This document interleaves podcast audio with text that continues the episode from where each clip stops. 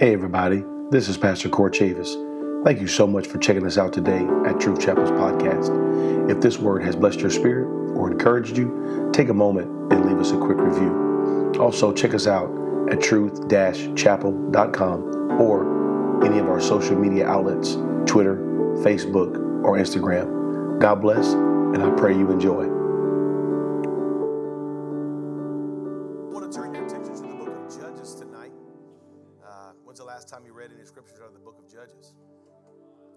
Tons of fun, tons of fun in the book of Judges. Uh, for those of you that been, have been at Truth Chapel for a long time, how many of you are here tonight who remember um, a series I did years ago uh, in uh, on Diversified Drive? This is for the Diversified Drive people. If you remember Diversified Drive, I did a series called The Heroes of Faith, and uh, I did an extended long series of The Heroes of Faith, and so Um, I'm going to bring some of that back. I'm going to do a few newer people, add some people in here. I, I think I did like Moses and David and Elijah, uh, and I think I, I may have did a, done a couple others. But tonight I want to talk to you about Gideon. I believe that Gideon is going to help us tonight, going to open some understanding for us. I love the story of Gideon, uh, but I need to tell you more of the story. Amen. Um, a lot of times we, we gloss over Gideon and we start from a certain point and we like to end at a certain point. But I, I believe the story of Gideon, Gideon from the very beginning to the very end can help us tonight. And uh, if you have your Bibles, Judges chapter six, and when you have it, uh, I'll start in verse one, Judges six and verse one. And when you have it, just shout, I got it. Watch six verse one. six verse one is the whole story. And the children of Israel did evil in the sight of the Lord, and the Lord delivered them into the hand of Midian seven years. The children of Israel did evil in the sight of the Lord, and the Lord delivered them into the hand of Midian seven years. Wow. Amen. I'm going to read some more tonight. I just like to stop right there. Let's just ask the Lord to touch us tonight and touch our minds, our spirits. Would you pray, Spirit, lead me. Spirit, lead me into all truths. Let me let me open my understanding to your word tonight. Let's pray together. Lord, we thank you for this moment together. And we thank you for your, your word. It's so right. It's on time. I pray tonight, Lord, you would open our spirits to your word. We give ourselves over to the word. Lord, teach us, mature us, grow us. Give us understanding. Give us insight. Give us revelation. And Lord, we, we'll be so careful as to give you praise and glory and honor for your word tonight. Speak to us through your word. We ask all this in your precious name, in Jesus' name. And the church said, in Jesus' name, amen. You may be seated in his presence tonight. Amen. So um, just, just a little background here uh, into some of my teaching a little bit.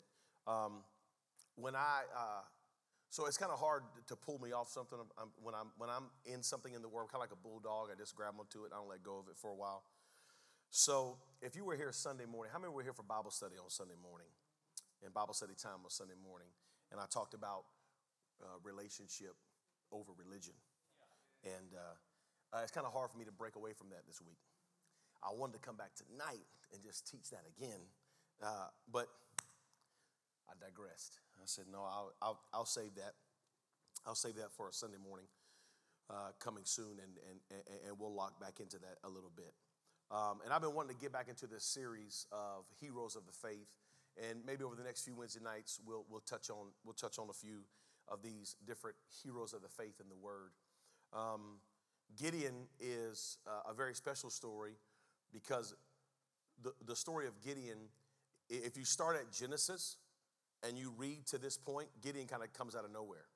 Um, uh, and what I mean by that is uh, the story of Gideon overcoming. Uh, being a mighty man of valor, being a warrior, training an army, these these kind of things, an army underneath him. Uh, we don't really see these concepts played out in, in detail until Judges chapter six. Uh, we see fighting all throughout the early scriptures of Genesis, Exodus, uh, Numbers, Deuteronomy. We, so we see all these, but now we've entered into a time with the children of Israel that the Lord has set up judges. And this is how This is how God is, is governing his people. God always has a governing process. Amen. The, the, the, the, only, the, only time, the only time in your word that we see the children of Israel without a governing process is in the book of Genesis, and that whole Genesis of, of the, the beginning and the whole first years, first couple hundred, up to a thousand years of the, the, the birth and the establishment of God's people through Adam, Eve, coming into Seth, all the way from Seth, all the way to Methuselah, and from Methuselah to Noah. Noah builds the ark, we know the flood, and we, we see God's people from, from, from that moment. Now, this is, I'm going to give you a little bit of Court Chavis theology. Are you ready for it? You, I don't think you're ready for it. This is a little bit, this is not, this is free of charge tonight, okay? This is Court Chavis theology. I believe the story of Genesis and the story of Adam and Eve and the story of Noah and, and all of this, I believe that this is a detailed story of the children of Israel's life, okay? I I personally, this is just a personal belief system. This is I don't I don't believe this is heaven or hell. I don't believe this this throws me in, into the into the heresy pile, like I'm a heretic or whatever. I just believe that there were more people on the earth. That's what I believe. Uh, the reason I believe this is because who did Cain marry? I got one clap. Somebody's been thinking about, you've been thinking the same thing I've been thinking. Who was then Nod? Okay, if you don't know who Nod is, look that up. The N O D, just look up Nod. When Cain left his mother and father, he went to the land of Nod and married a woman from Nod. So, if, you know, but what I do believe is this is the genesis of God's people. This is how God is going to save the world. He establishes a people. Um, and when we go back to Adam and Eve, and we think about the Adam and Eve concepts of like, are these the first people on the planet? This is the first thing. I believe that where, wherever you fall on that spectrum, again, I don't believe it's heresy, and I and I also don't believe that it's a heaven or hell issue, not a salvational moment. What we have to believe is this is what Moses is writing. Moses wrote the book of Genesis. He's writing from a perspective of seeing backwards. God shows him his hinder parts. After he shows him his hinder parts, he begins to write the story of Genesis. We see different things like, you know, the different concepts of God speaking. There was light, uh, but there was light before there was sun. Right, so we see like different things like this, and if you're if you're if you're not if you're if you're not careful, you'll get into the book of Genesis and you'll get into a bunch of internal arguments in your mind because you'll be like, this isn't, you know, wait a minute, the earth is older than, what about dinosaurs? And you know, okay, so you see where a lot of foolishness is allowed to play in.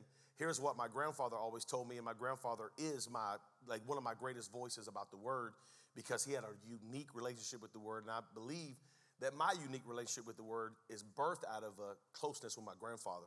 So my grandfather would always tell me, he's like, Court, God is bigger than the Bible. Yeah. Like, this is the book that we have, and we need to lock into this book. This, we got to read this book. We need to know this book inside and out because it's the only book we got. Yeah. So, like, we need to lock into this. We need to understand this. And, and there's reasons why I believe the Bible is true. How many were here when I taught a whole series on why I believe the Bible? Look, okay, I need to teach it again on about seven or eight people. Why I believe the Bible. And so there's a reason why I believe this word. And this is the only word we got. We, this is the word. But I believe that God could do stuff outside of that. Amen? Because, you know, people are like, well, we're finding new galaxies. So that means, so what? God's, you know, God is big. But the Bible don't talk about other galaxies. The Bible don't really talk about a galaxy in, it, at all. You know, so when people say, well, what about dinosaurs? Like, oh, yeah, I, I mean, I mean, are you going to argue with a skeleton? I mean, yeah, I mean, like, obviously there was dinosaurs, but like saying that there's dinosaurs means that there was no God. That's, that's ludicrous. That's ludicrous. There's questions in this Bible that we cannot answer. And one of those questions is, where did Cain find a wife if she wasn't his sister? Again, God's bigger than the Bible. It's okay. So we, we we see this progression all the way to Noah. There's a great flood. The Bible tells us that in the flood, the whole earth is covered, right? Whole earth is covered. We see this whole process. Then we see God's people from this moment, from, from the sons of the sons of Noah, Ham, Shem, and Japheth.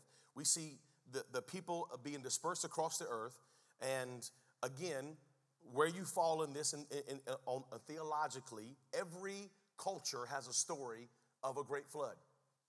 One of the most unanimous things across all cultures in this world is there's a great flood. It's literally unanimous across every culture, every native culture, every every uh, far off, crazy. Um, you know, we got all these, you know, like you know, like what happened to the Mayans? Well, I don't know what happened to the Mayans. I don't know what I don't know what happened to them. I, I don't understand that. But in their writings, they have a story of a great flood. It is unique across all cultures. There's a, there's a flood. So we know that this flood happened. Even, even science will tell you there was a great continental drift. They don't like to say flood.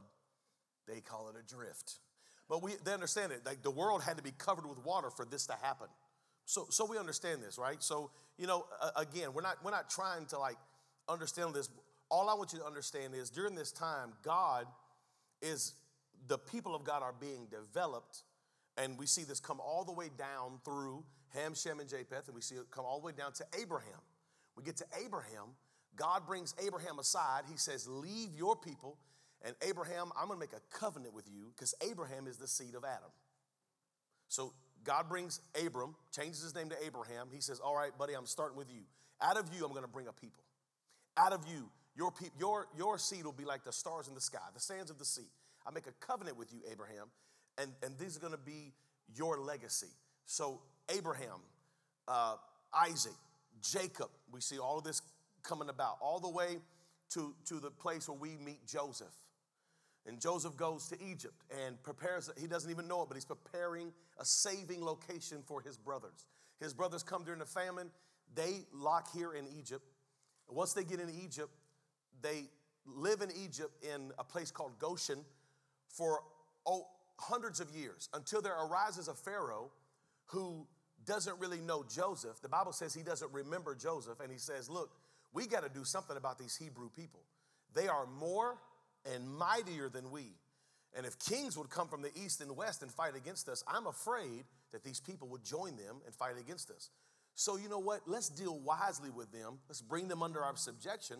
So he, what he doesn't know is bringing them under subjection is about to multiply them. Right? Because in, in the Old Testament, we see this played out in real time. And we see this played out in actuality. And we see this played out literally where God will allow trouble to bring great growth. All right. Now, here is a type and shadow in the Old Testament that we need to breathe. We need to understand in our, in our concepts today that God still does this. He just does it differently. Okay. Are you with me? So God develops these people, brings them out, brings them, you know, through the wilderness. We know the whole story, or if you, if you don't know the whole story, please see me. I would love to tell you it in detail. God brings all the children of Israel out of, of, of bondage, sets them free, establishes his covenant with them. Not only his covenant, but he establishes a way that they can talk. He establishes a relationship with them. See, the whole time he's bringing them out, he's bringing them out so that, that, that his people can worship him. And God wants a relationship with his people. We see God fighting for relationship all the way back in Exodus. The relationship he had in that garden with Adam and Eve, he begins to establish it early on in a, in a way, in a setting, uh, in, in, the, in the book of Exodus, as he says, build me a tabernacle, build me a place of meeting. That's what, the ta- that's what tabernacle means. Tabernacle means place of meeting. He wants to meet with his people. He wants to connect. He, he has... that idea and concept of relationship. He wants to talk to his people. He, he even tells Moses at one point, he says, look, bring them up the mountain. If they'll come up the mountain, I'll talk to them like I talk to you. They just don't want to go because they're afraid of all the, you know, the lights and the, the, the storm and the darkness, and they flee back down the mountain and they say, Moses, we good. You can talk to him alone. He sounds super angry. And so, and so I mean, it's, it's all in your Bible. It's all in the book of Exodus. Go look it up. It's all there. And so God says, okay, I want to establish this way that we can talk. So he sets up a tabernacle, place of meeting. We know that this is a figure of what is in the heavens, because if you if you want to take time, I want to teach curiosity as well. So read Hebrews eight, nine, and ten, and you'll see that the tabernacle in the wilderness is like a figure of what's in heaven. This is a way of connecting with God. We will, we will understand it in our generation because we know we can come boldly before him through our praise, our worship, our repentance, our openness. We have access to God right now.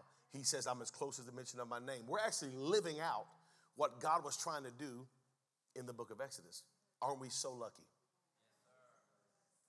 Aren't we so blessed? Absolutely. Because we're actually living out what God was trying to do this whole time. So God has this way of governing his people. He has one man, one man, and he, this is how he governs his people. He, he speaks to Moses. Moses speaks to the people. This is the way it goes. Goes in that way into Joshua. He speaks to Joshua. Joshua speaks to the people. This is the way it's set up. This is the way God is governing his people. He's controlling them this way until we get to the book of Judges, where the people are so many and they're spread out now across thirteen different cities, uh, all, all thirteen different place, places of land, where you have all the twelve tribes, but then you have the two tribes of Ephraim and Manasseh. So that's thirteen. So you have thirteen places of land, these thirteen providences. And so what God does is he sets up, he, he, he sets up a way for his people to be governed, because God always has a way of governing people. This is the way he governs them, is he puts in places judges. And these judges are just people that are handling everyday issues. Hey, you know, this guy stole my crops. Well, we got to make room for this. Hey, this guy, he, he, you know, my land's right here, and he, he come over and he, he did something on my land. Well, I'll, let, let's handle that. Hey, this guy was driving a, an ox cart, and he ran over my kid in the road.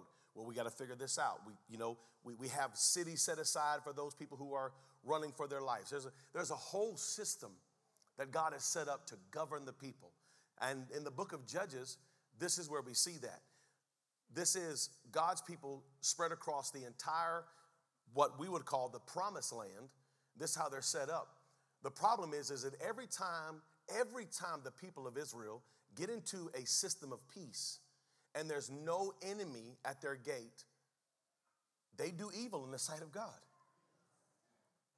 Every time they get free, every time that there's like, they get a good system in place, and, and, and there's nobody hounding them, and there's no trouble at their, at their front door, they just get silly. It's like, you know, when you're in the room, in, in the living room with your small kids, they're good.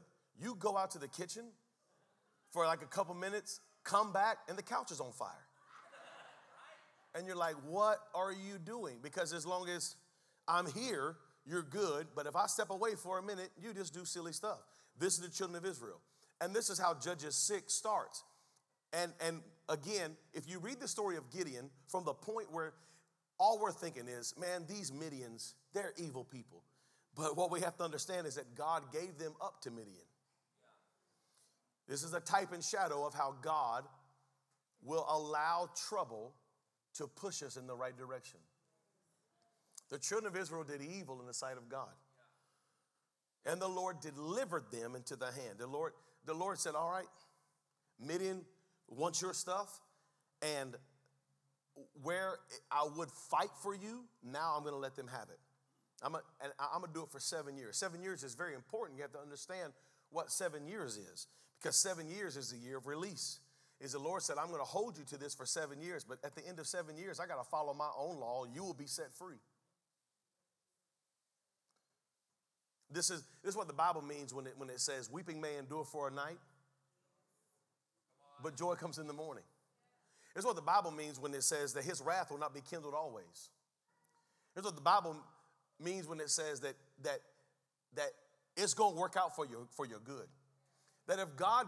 If God allows a problem, he, he already has a system of release in, in, in, in already in the plan.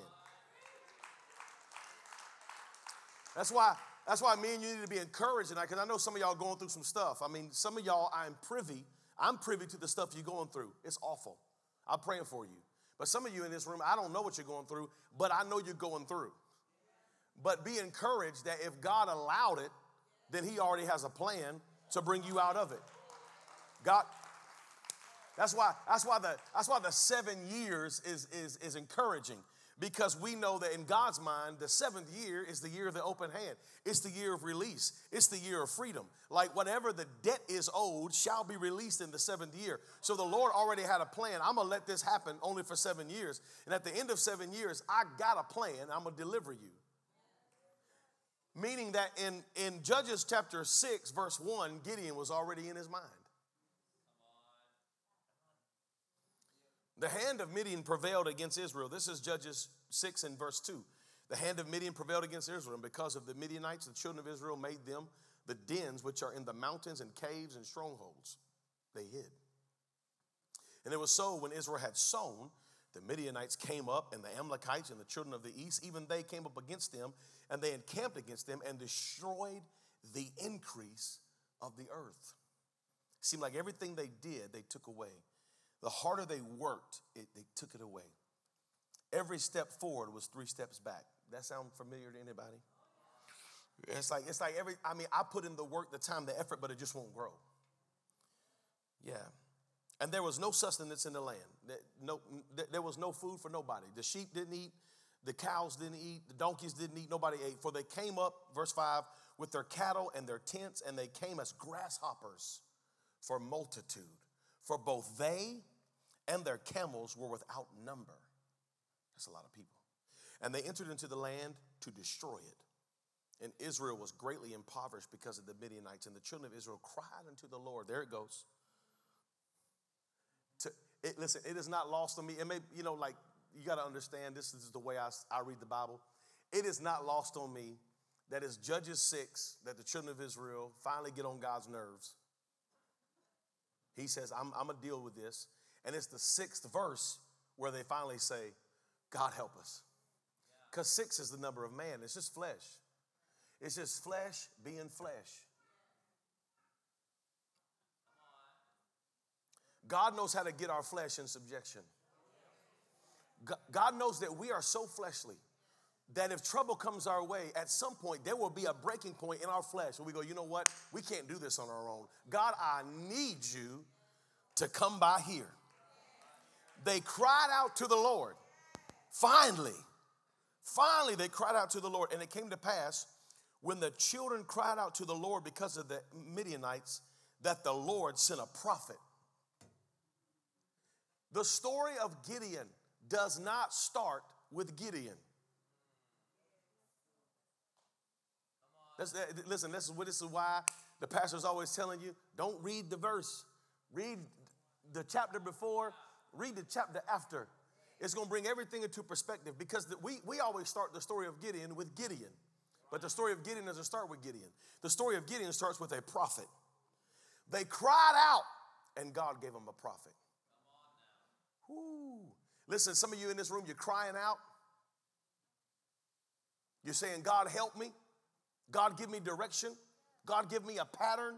Show me the way in. Show me the way out. But you're discouraged because the only thing he's given you is a preacher. You want an answer,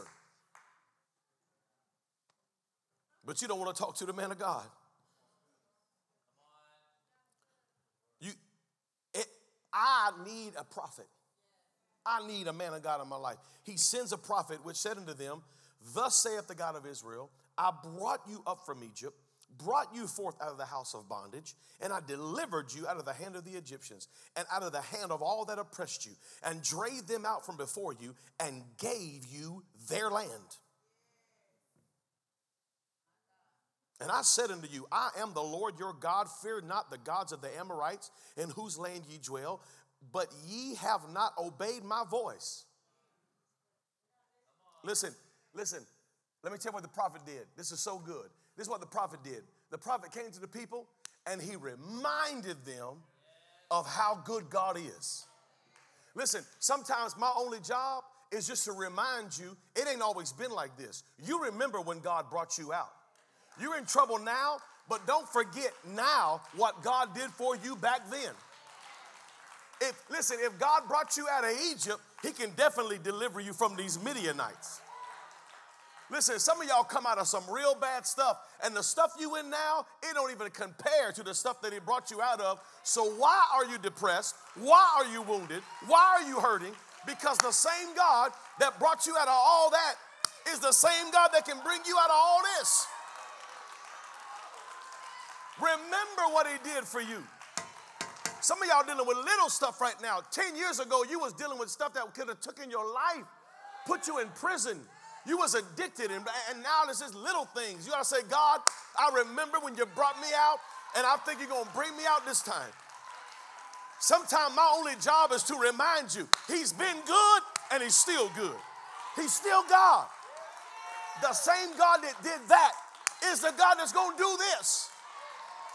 Somebody said amen in the house on a Wednesday night. Sometimes the prophet, the prophet don't need to prophesy. He needs just a, re, he's a reminder. I'm reminding you. I'm reminding you. I brought you into this. I gave you this. You think, you think I brought you here to let you die? You think I brought you this far so you could just die on the vine? You think I brought you out of all that mess so you could just, your whole family could fall apart? You think I brought you out of all this just so you could die sitting on the pew? The devil is a lie. That's not what I brought you out of this for. Yeah.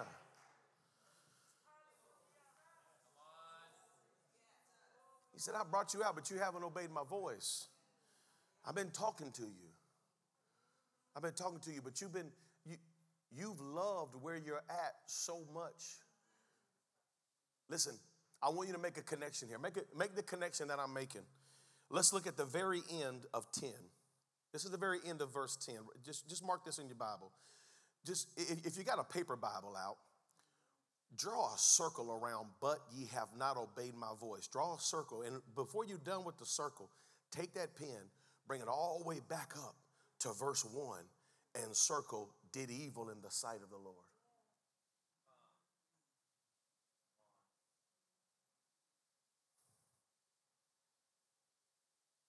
You see it? In God's mind, this is the evil. You just didn't listen to me. You didn't obey my voice. Just listen to me. Listen, God has been speaking to most of us in this room, if not all of us. Matter of fact, I take it back. Let me prophesy. The Lord been talking to all of us. But have we been listening? And this is what God accounts for evil. Just don't, you're not listening. Listen, how many of you in this room know people who would be doing better in life if they would have just listened?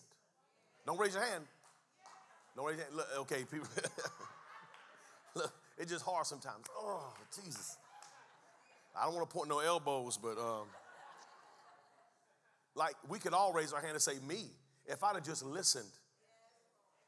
But you know what? I had, like I, I knew God was speaking to me. He spoke to me through the message. Ten Sundays in a row, he spoke to me through the message.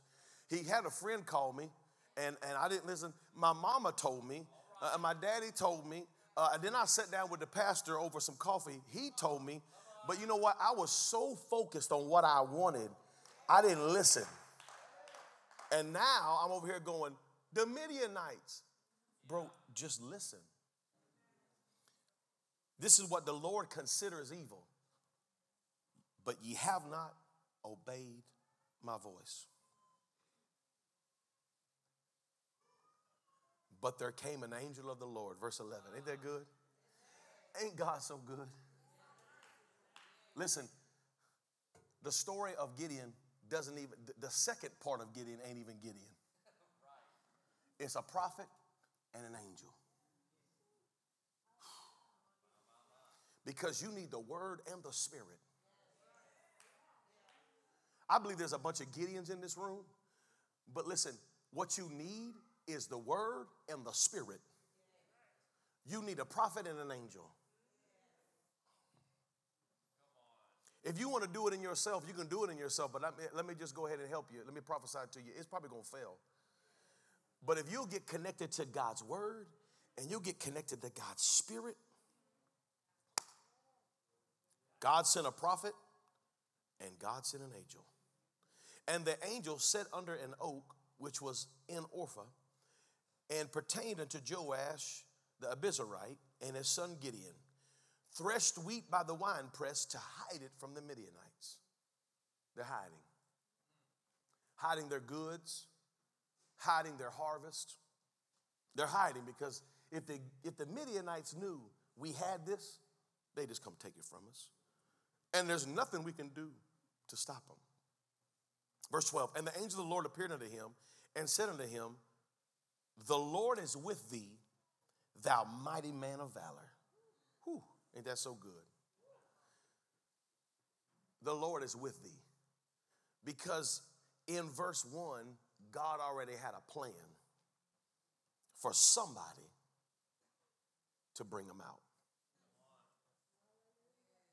God already had a plan. And the angel, what the prophet said, the prophet said, remember what he did. The angel said, the Lord is with you. Gideon had already heard the prophet because the Bible says the prophet said all to Israel. So Gideon had already heard, this is what God did in the past. And now he hears the angel say, Gideon, the Lord is with you. And then he called him a mighty man of valor. Listen, God sees in you what you cannot see in yourself. This is why you need the Spirit. This is why you need the Word. Because the Word and the Spirit will bring out in you what you don't even know is in you. Uh, listen, this is why the Bible says the Spirit will lead us into all truths. But when the Spirit leads us into all truth, it's just not the truth of the Word, but it's the truth of who you are in you. The Spirit will lead you into all truth. And sometimes I need the Spirit to reveal unto me who I really am in Christ. Because a lot of times I feel weak. A lot of times I feel incapable. A lot of times I feel paralyzed. A lot of times I look around the room and I think, man, that's how in the world am I going to do this? But I, I got to remember that the Lord is with me, and he already said I can. He already said I'm mighty. He already said I'm capable. He already said I'm worthy. He already said I'm valuable. I can't see that in me. Many of us are immobilized by our own weaknesses because we won't hear the voice of God. God is saying you can and you will and you shall, and you're mighty because I'm with you. Watch this. Gideon said unto him, oh, my Lord. Oh, my Lord, Lord, Lord, Lord. He said, oh, my Lord. Watch, what, what, watch Gideon. Gideon sounds just like us. I like Gideon because he just for real, for real. Watch what Gideon says. Oh, my Lord, if the Lord be with us, why then is all this befallen us? And where be all his miracles which our fathers told us of, saying, did not the Lord bring us up from Egypt? But now the Lord has forsaken us and delivered us into the hand of the Midianites.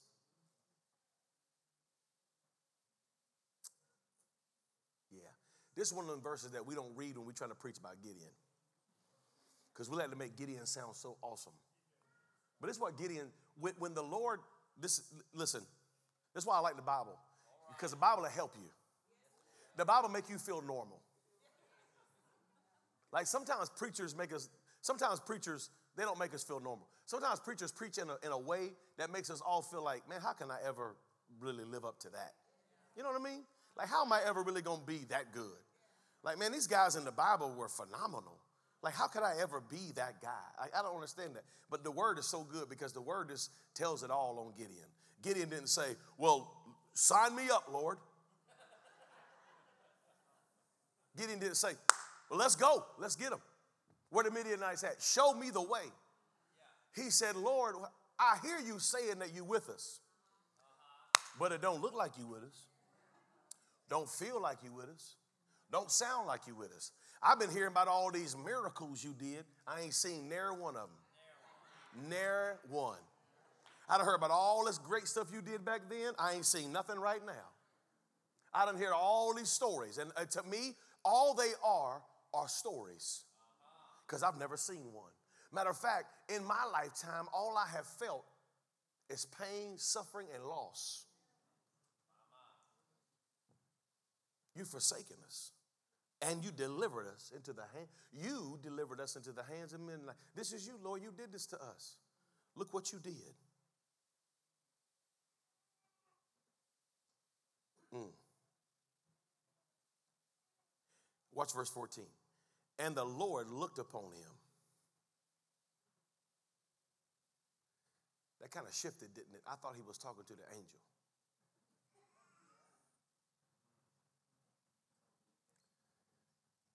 The angel didn't look at him.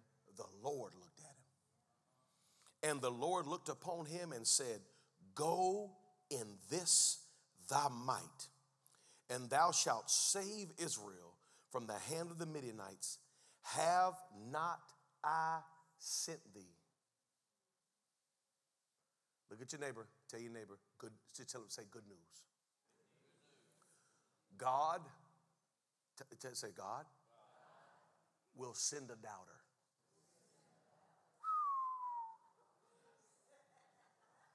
My God in heaven. How many of you in this room will raise your hand? And I want you to raise your hand on this one. Because this is this, this is honesty time with Pastor Chavis. How many in this room right now doubt the calling and anointing that God has put on you? Raise it. You doubt it. Listen, here's good news. So did Gideon. And you know what the Lord did? The Lord did not even answer his doubt. The Lord just said, "Get up and go, because I sent you." Ooh, listen, if you are waiting on God to excommunicate your doubt, you'll be sitting right there waiting your whole life. God is not about to do anything with your doubt, because if you don't have a little bit of doubt in you, you'll, you'll get yourself caught up. But as long as you remember, it was the Lord that sent me, and I know I can't do this, but I'm walking in the power of the Lord. I'm walking in the power of his might. Then I'll always... The Lord did not try to fix Gideon's doubt. He just said, "Go in this thy might, and you will save Israel from the hand of the Midianites. Have not I sent thee?" Do you believe it was God that told you? I know you doubt it, but do you believe that it was God that told you? Do you think God made a mistake when he called you? Do you think God, at one time, just at one time, God was off? He, he was on when he called me, but he was off when he called you. Anybody want to talk back to me? Hmm. Have not I sent thee? What, what did it mean? And he said unto him, "O my Lord, wherewith shall I save Israel? Behold, my family is poor."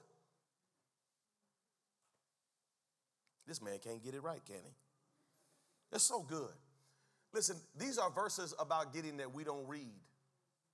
We just read that the Lord called Gideon the mighty man of valor, and he went and did what God did. But we don't we don't read the argument that God ha- that Gideon had with God before he went. And most of us think we can never live up to that kind of understanding because we want to argue with God. We want to say, "Lord, I, I'm I'm not I'm not good enough. Lord, Lord, look, I, I, all I see is you forsaken us, and you delivered us into the hands. You could have fixed this, but you didn't." And the Lord says, "Go, I sent you." And he says, "But Lord, I am poor. My family is poor in Manasseh, and I am the least in my father's house."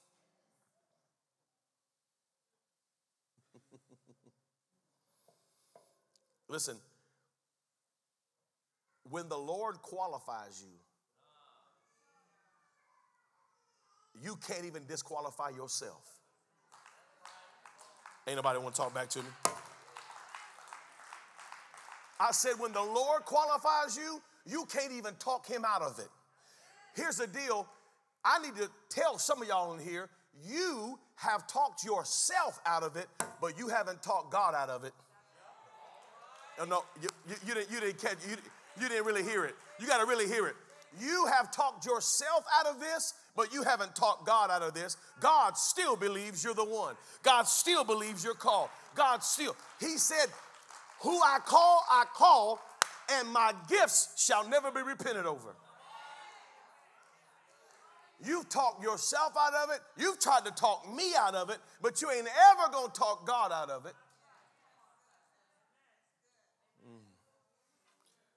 He is still convinced that you're the one. He said, "Lord, I'm just poor. I'm from Manasseh, and I'm the least in my father's house. Don't nobody like me anyway." And the Lord said unto him, "Surely I will be with thee, and thou shalt smite the Midianites as one man." And he said unto him, if now I have found grace in thy sight, then show me a sign that you talk to me. Hold up. Time out.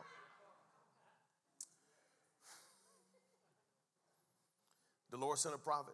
The Lord sent an angel. Somewhere in the conversation with the angel and the Gideon, now he's talking to the Lord himself. And you need a sign?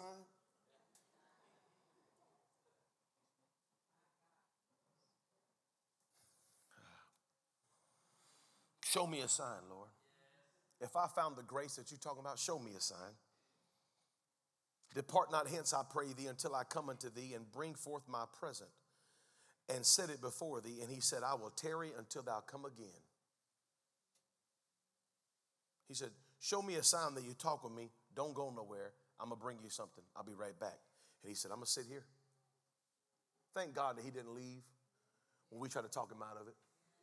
Listen, God's still sitting under the same tree that he talked to you at, but you ain't never come back. Some of y'all, God called you at a camp meeting twenty years ago, and you said, Lord, if this is you, and he's still sitting at that same camp meeting, like when you're going to show up. He said, I will tarry here until you come again. I believe that if Gideon would have came back, that angel would still be sitting there right now. Because the callings of God are without repentance. And Gideon went and made ready a kid and unleavened cakes of an ephah of flour, and the flesh he put in a basket, and he put the broth in a pot and brought it out unto him under the oak and presented it. And the angel of God said unto him, take the flesh and the unleavened cakes and lay them upon this rock and pour out the broth. And he did so.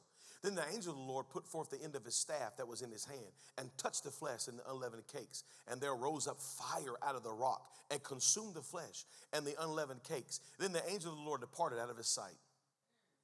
And when Gideon perceived that he, he was an angel of the Lord, yeah, here you go. Gideon said, alas, O Lord God, for because I have seen an angel of the Lord face to face. And the Lord said unto him, peace be unto thee, fear not, thou shalt not die.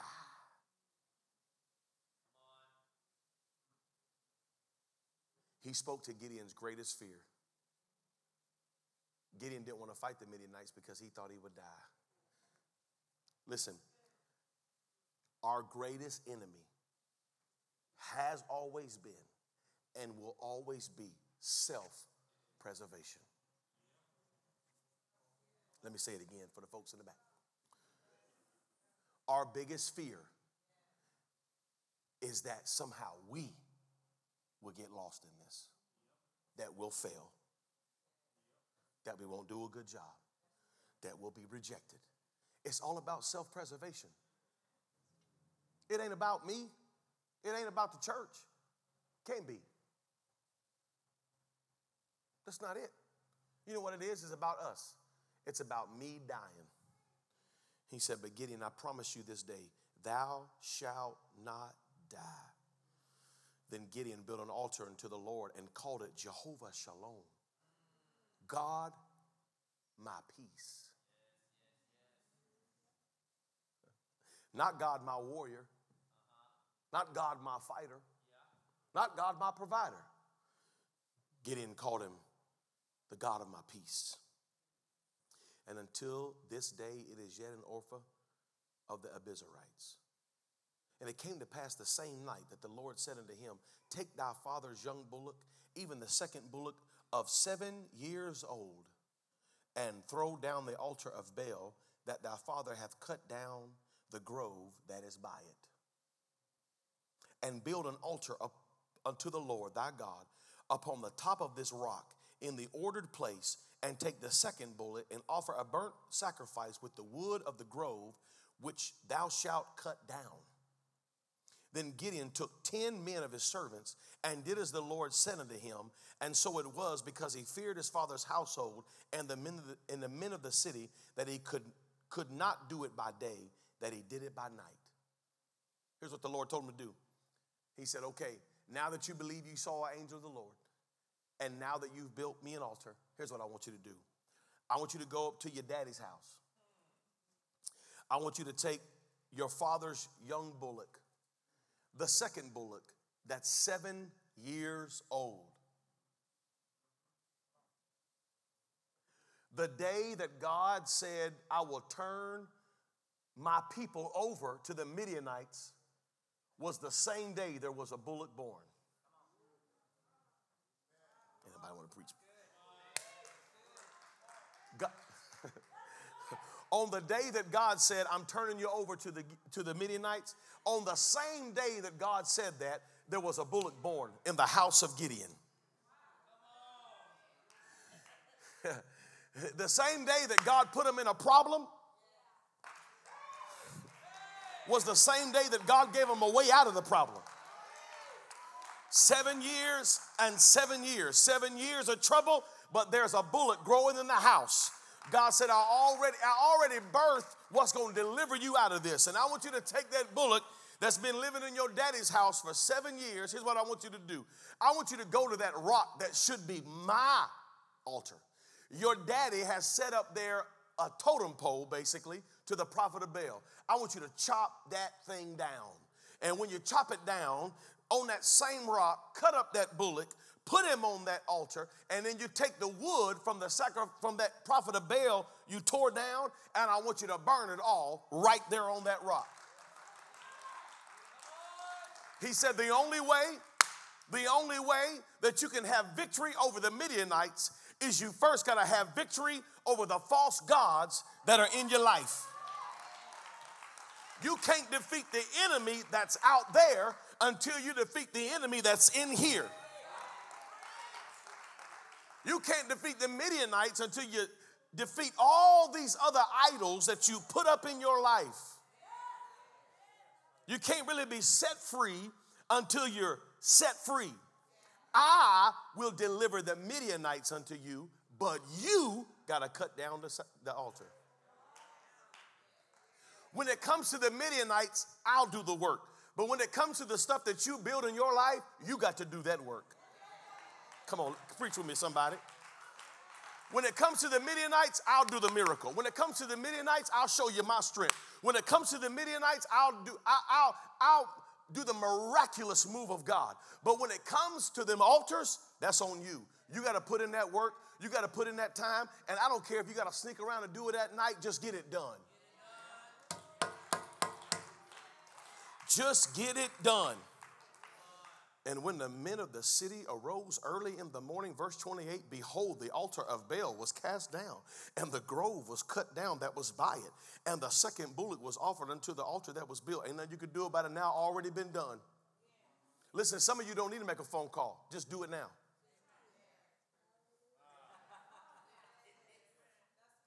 You hear me? Some of you don't need to check with nobody. Just do it now. Don't even call him and tell him goodbye. Just delete his number right now.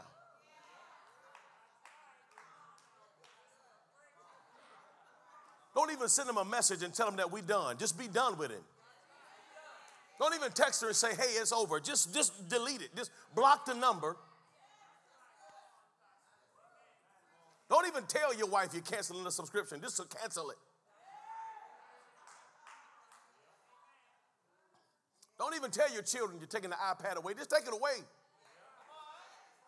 Do it in the middle of the night when they wake up in the morning and say, where's it at, Daddy? I don't know.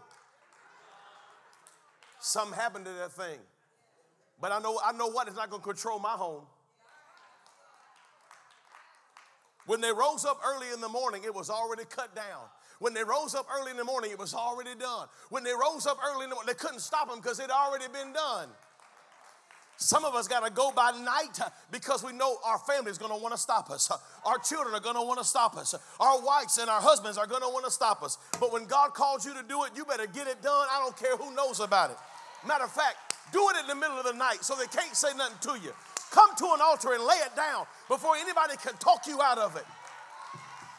Walk away from it right now before you have a community meeting and see if it's okay for me. No, do it. Cut it off. Cut them out.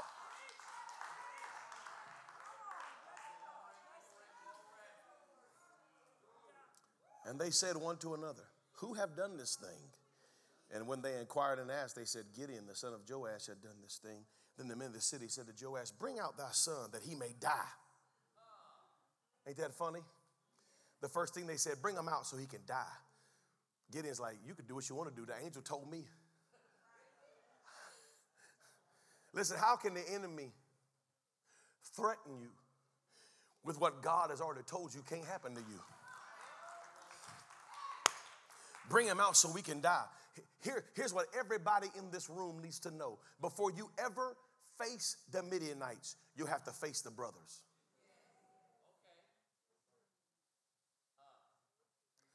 Before the enemy could ever have a chance to hate Gideon, his own family hated him.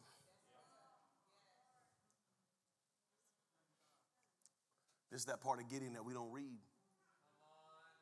This is that part of Gideon that we gloss over when we're talking about how awesome and how mighty this thing was. And look at God, look, God did a great work. Gideon, Gideon was so great.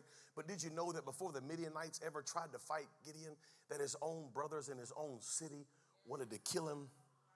And you know why they wanted to kill him? Because he had torn down what they considered holy. They had been praying to the wrong God. And Gideon had been called to tear down the enemy's kingdom. And they said, bring him out here. Bring him out here so that he can die, because he hath cast down the altar of Baal, and because he has cut down the grove that was by it. And Joash said unto them that stood against him, will ye plead for Baal? Will you save him? He that will plead for him, let him be put to death while it is yet morning. If he be a god, let him plead for himself, because one hath cast down his altar. Mm. Therefore, on that day, he called him Jerubbaal, saying, let Baal plead against him, because he had thrown down his altar. He said, you know what? If you believe in Baal so much, let Baal kill Gideon.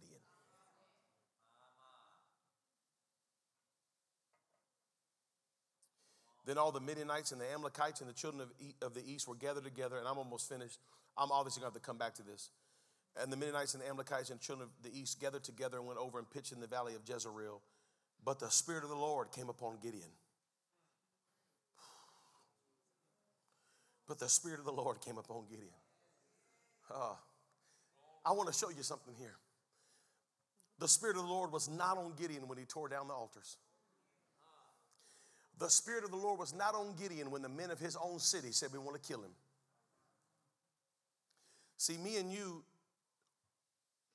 if, if God's not on us, anointing us, we struggle to do the things that we know that need to be done, because we're waiting for a miraculous move of God to give us that power. But what God wants to see from us is, will you tear down the things that you've built in your life with no unction? If you'll tear down the things in your life that you've set up, I didn't set these things up. I didn't build that grove. I didn't put Baal in your life. I didn't put these things in your life. You put them in your life. And if, you, if you'll show me that you're willing to do this under your own power, when the enemy comes in, I'll show you what I can do.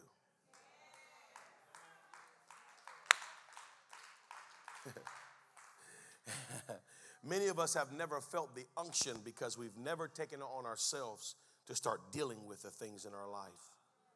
The Spirit of the Lord came upon Gideon, and he blew a trumpet. And Abiezar was gathered after him, and he sent messengers throughout all Manasseh, who also was gathered unto him. And he sent messengers unto Asher, unto Zebulun, unto Naphtali, and they came up to meet them. And Gideon said unto God, if thou wilt save Israel by mine hand, as thou hast said, behold, I will put a fleece of wool in the floor. And if the dew be on the fleece only, and it be dry unto the earth beside, then shall I know that thou wilt save Israel by mine hand, as thou hast said. And it was so, for he rose up early in the morning and thrust the fleece together and wringed the dew out of the fleece, a bowl full of water. And Gideon said unto God, let not thine anger be hot against me, and I will speak but this once. Let me prove I pray thee, but this once with the fleece. Let it be now dry only unto the fleece and upon the ground, and let there be dew. And God did so that night, for it was dry upon the fleece only, and there was dew on all the ground. Let me explain this last thing to you, and then next Wednesday night, I'll finish this story. After all God had done, Gideon still needed a sign. He said, Lord, if you are going to use me to do what you've called me to do, I'm going to take a, a rag. I'm going to set it out on the ground. In the morning when I get up, I want the ground to be completely dry, but I want that rag to be soaking wet. He got up in the morning, and the Lord had done it. It was so wet that he wringed it out in a bowl. As he's wringing it out, God's already proven to him.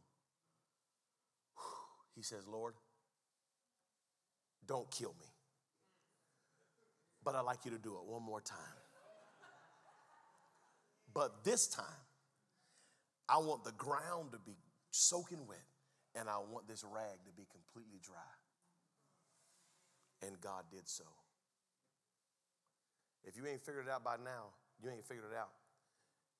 God, as long as you're willing to make the effort, God's willing to keep showing you.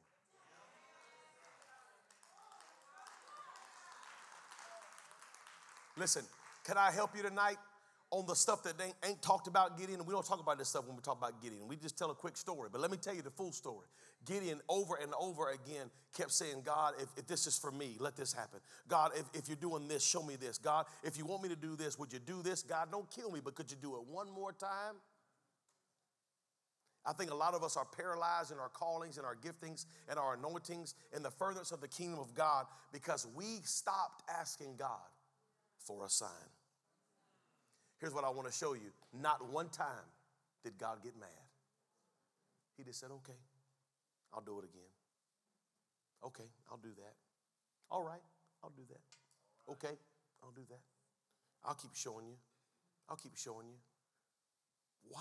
Why, God? Why do you keep trying to, why do you keep trying to prove yourself to Gideon? Because the Lord knows that Gideon is weak. And God wants to, hear me here for just a moment. This is, again, I'm going to step into a little bit of my own theology here. Don't have a whole lot of Bible for this, but but just, just hear me out. I think the story would be different if God called Gideon and Gideon said, absolutely, sign me up. I'm the man. I've been waiting for this chance. I got this, bro. I was born for this. This is our culture today. twenty twenty-two culture is like, man, believe in yourself. You're awesome. Tackle it. Carpe diem. Seize the day. You're the best in the world. No one's better than you. You're the best at what you do. Believe in yourself. I got not one scripture in this Bible that tells me to believe in myself. Keep calm and believe in yourself. That looks good on a t-shirt, on a coffee mug. But Gideon didn't believe in himself. He didn't believe in himself and he didn't trust himself. He kept over and over again saying, God, just show me you're with me. God, I can't do this. Show me you're with me. So at the end of the day, when Gideon does get the victory, and we'll, we'll, we'll cover that next week. At the end of the day, when Gideon does get the victory, Gideon can't stand and say, look what I did. Gideon has to re- be reminded, you know what, Lord, I didn't even believe I could do this. But you showed me over and over again you were with me. Because I kept asking you. Every step of the way I kept saying, Lord, are, are you here with me? Okay. All right, good. One more step. Lord, are you here with me? Yeah, okay, one more step. Lord, are you here with me? One more step. So when I get way over here and everybody's saying, wow, look at look at him, look what he did, I can say, man, you don't even understand. Every step of the way I doubted. Every step of the way I struggled. Every step of the way I was full of fear. Every step of the way it had to be God. It had to be God because he said, no flesh shall glory in my presence. Can I tell you today, You may be weak. You may not believe it. You may say, Lord, I don't even know if you actually even really called me. But can I tell you, don't just stay in that mode. Say, Lord, show me. Listen, most of us haven't moved because we won't even ask God to show us. We won't even say, Lord, lead me to somebody. Show me you're with me. Show me that I am the one you called. Show me that it's for me. Because God has never been looking for heroes. That's what we look for. We look for heroes. God don't look for heroes.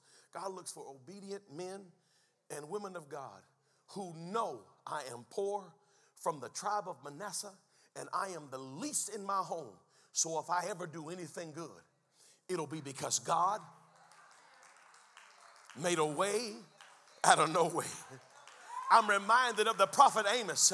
I'm reminded of the prophet Amos who said, you know what? I wasn't a prophet. I wasn't the son of a prophet. I wasn't even the grandson of a prophet. But the Lord came upon me in the middle of the field. I had no pedigree. I wasn't worthy of it. But the Holy Spirit just came on me. And the Lord called me to preach. And the Lord called me. That's why he said, I have chosen the foolish things of the world to confound the wise.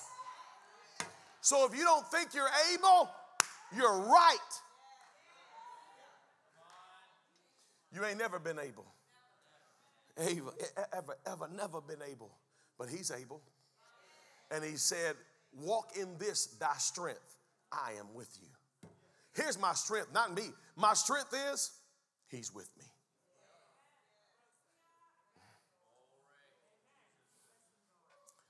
Hear the word of the Lord tonight. If you're sitting in this house today and you feel like Gideon, why me, Lord? Why now? I'm poor. I'm broken. I got all kinds of junk in my past. I, I can stand here and just tell you, tell you stories and stories. Why me, Lord? Maybe don't doubt that. Maybe just say, Lord, show me. When I wake up in the morning, can there be a sign? Me and you have forgotten how to fleece God because we were taught that we should never ask God questions. We were taught, never question the Lord. You'll make God angry if you question him. Well, uh, did you read the same Judges six that I just read? Because Gideon spent half of this book asking God to prove it to him over and over again. And you know what? It's so surprising to me that God did every time. Never got mad, never got angry. He just kept doing it.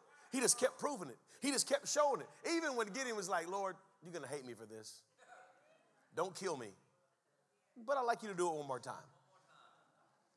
I wonder how powerful you could be in your walk with God if you just say, Lord, don't kill me for this. If you could just show me one more time. Could you, could you come on me like you, like, like, like, you, like you did when I was just a child? Lord, could you speak to me like you spoke to me that night in camp meeting? Lord, Lord, could, I, could you let me feel like I felt that night at the altar? Just show me one more time. Because the, the, the God that's in this book will say, okay, I'll, I'll do it one more time.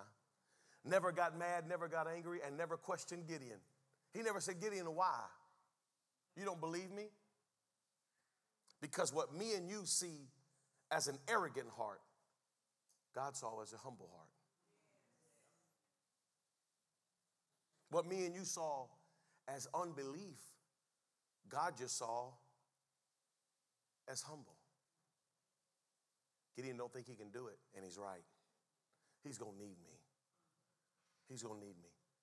And I'm going to show him every step of the way that I'm with him. Would you stand to your feet tonight, and would you lift your voice, and would you just ask the Lord, Lord, show me again.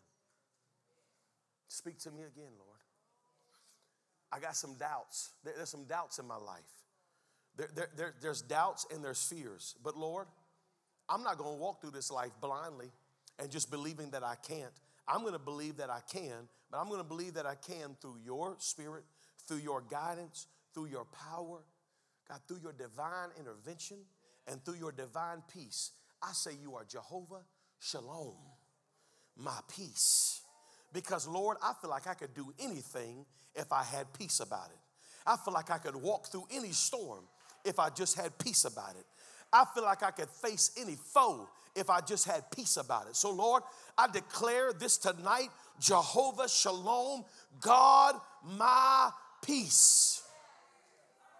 God, give me peace about my calling. Give me peace about my direction. Give me peace about my anointing. Give me peace about my ministry. Give me peace about my destiny. Give me peace, Lord. I just need peace. I'll walk wherever you want me to walk. Just have put peace in my heart. I'll talk whatever you want me to talk. Just put peace in my spirit. Come on, lift your voice one more time. Begin to worship him and praise him tonight. Holy Ghost. Hey. I believe that there will come a moment when the Spirit of God will come on you and you will blow the trumpet in Zion. Ooh, Holy Ghost. There's an anointing in this house. There's a gift in this house. There is a ministry in this house. God has to lead us into this. Walk me into this, Lord. I don't, I don't feel capable. I don't feel worthy. I'm, I've messed up. Show me one more time. Speak to me one more time. Say one more word, Lord. I just need one more word. Just a word from the Lord. Come on, if you feel that way, just lift your voice one more time in this house. Holy Spirit, meet us here tonight. Speak to us, Lord. Speak to us, Lord. Ignite, oh God. Reawaken, oh God. Restore, rejuvenate. In Jesus' name. In Jesus' name.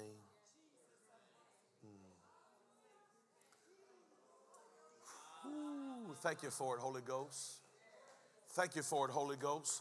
Won't you put your hands together and just begin to worship the Lord for his word. Lord, I thank you for your word.